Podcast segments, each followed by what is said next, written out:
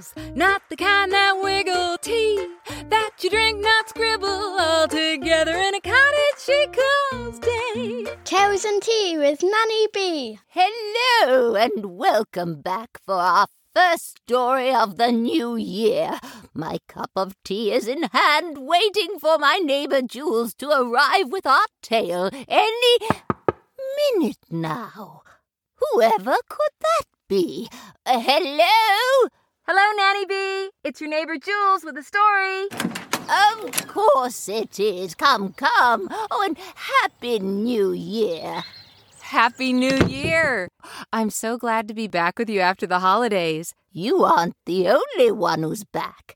We also have a caller with our very first wonder word of the year. Hi, Nanny Bee. It's Tiggy here with a wonder word. Today's wonder word is hankering. The wonder word! A hankering is when you really, really want something. Like craving a big piece of chocolate. Bye! Why, thank you, Tiggy. Do you have a hankering for a story? Oh, yes, please. Okay, then. Peter and his Pickled Peppers. Peter Piper apparently picked a peck, whatever that is, of pickled peppers. Yes, those things that come in jars. So this popular, practically impossible to pronounce at a pace poem begs the question, why? Why did Peter, a piper by trade, go out and pick those pickled peppers? And that's where the story begins. Peter had been piping all day long and well into the night. This happened every year on the 11th day of Christmas. Yes, just when you thought Christmas was over, it's only just begun. The first day of Christmas starts on Christmas Day, with that partridge sitting patiently in a pear tree just waiting to be presented. Then, of course, you've got the gold rings, the laying geese, the swimming swans, and, so on, until you reach the 4th of January, when everyone wants their own set of 11 pipers piping. When Peter first started piping, there were lots of other pipers, so they could spread the load. But these days, pipers are rare, as are the maids of milking, but you don't need so many of those. Yes, pipers just aren't usually in demand, since that Pied Piper of Hamlin ruined their reputation. Now, fair enough, he had rid the town of all their rats, and the mayor refused to pay him. But to lure the children away, that was just uncalled for. And pipers to this day are paying the price. So here's Peter, one of the few pipers left, tooting around the clock. He started before sunrise and took his first break at the aptly named meal, break fast, and boy was it fast. The lords a-leaping had built up such massive appetites that once they stopped leaping, they started eating and couldn't stop. They ate their way through their midnight snack, through any leftovers from dinner, and on to the piper's breakfast. So when Peter arrived in the dining tent, there was nothing left but a few stale rolls and a couple of pats of I can't believe it was ever butter. Any piper worth his salt knows to avoid dry rolls when you're working. Not only are they a choke hazard, but they take the right out of their whistle. So Peter just had a glass of water and the remains of a hard candy he found in the shadows of his pocket.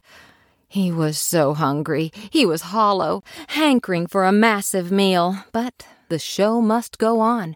So Peter and the others returned to piping. They played some sweet little tunes, mimicking the bird song in the trees. It did cause a bit of confusion in the bird community. They aren't just singing for singing's sake. Each tune has meaning. The pipers sent out offers of marriage, boundary disputes, incitements to war. They even joined a protest against birds of a feather flocking together. This was all lost, of course, on Peter. He just thought he was playing some jolly tunes. Peter and the other pipers had to get more inventive as the morning moved on, since the birds liked to sing most of their songs at the break of day. Little did they know that once the birds were done singing, they continued to listen and respond to the Piper's songs, one of their latest ones translating into something like, "Come and eat our lunch, it's in the tent, to the left of the parking garage." So when Peter finally had a break for lunch, the all-you-can-eat pizza buffet was all eaten, and only tomato sauce bird prints remained. Peter's heart sank. The thought of all-you-can-eat pizza had carried him through. He was so hungry, he was hollow, hankering for a massive meal. But the show must go on, so he dragged himself towards the door when one of the maids who'd been milking walked past with a jug of milk sloshing either side of her. She took pity on the hungry Pipers and gave them all she had left, along with her homemade cheese and freshly baked rolls. Seems she was a maid of milking and a churning and a baking, too. The Pipers were revived and full of beans. Well, not literally beans. Full of cheese, bread, and milk just doesn't sound as snappy. So Peter and his fellow Pipers got back to piping. There is something magical about piping as the sun sets. It's like the sun is singing goodnight as it sinks into the sky. Quite a crowd gathered to hear the Pipers play, so many, in fact, that when it came time for their dinner break, they had to squeeze through the mob to reach the dinner tent. Peter, being the tallest of the Pipers, was at the back, so the last to wiggle and worm his way through the crowd.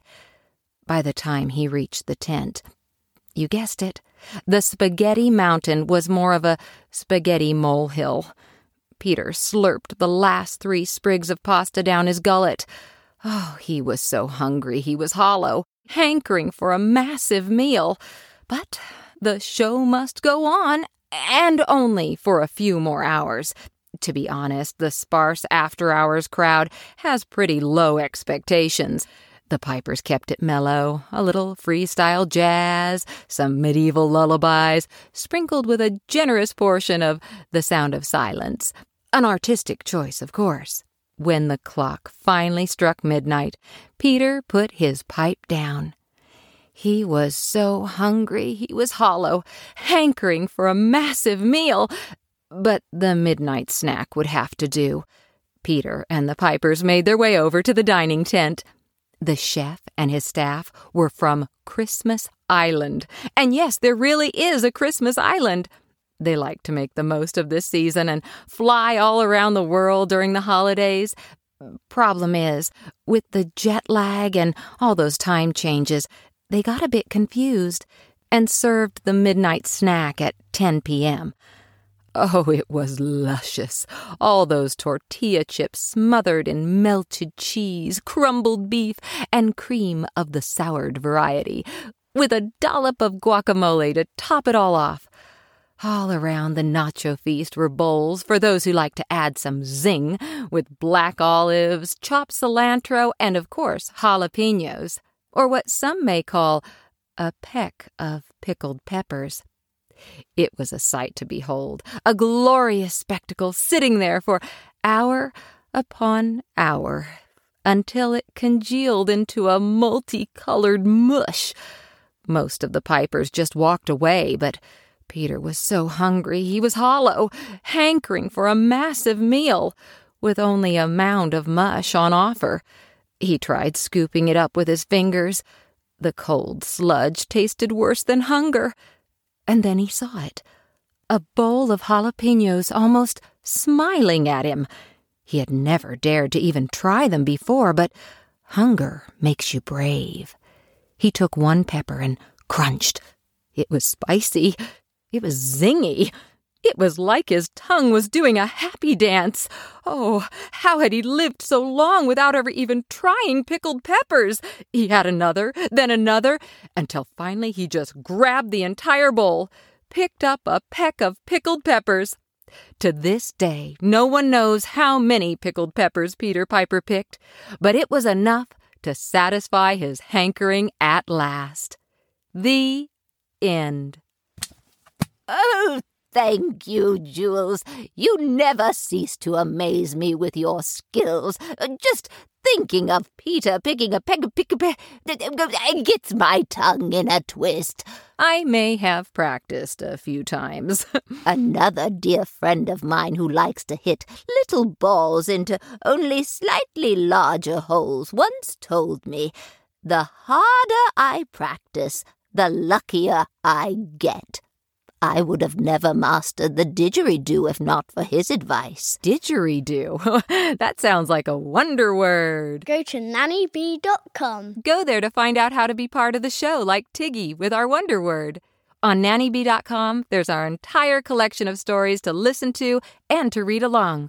We'll be back next week with another Tales and Tea. Go on and leave a message for Nanny Bee, and you might be on the show. This has been a Toby Hole production for nannybee.com.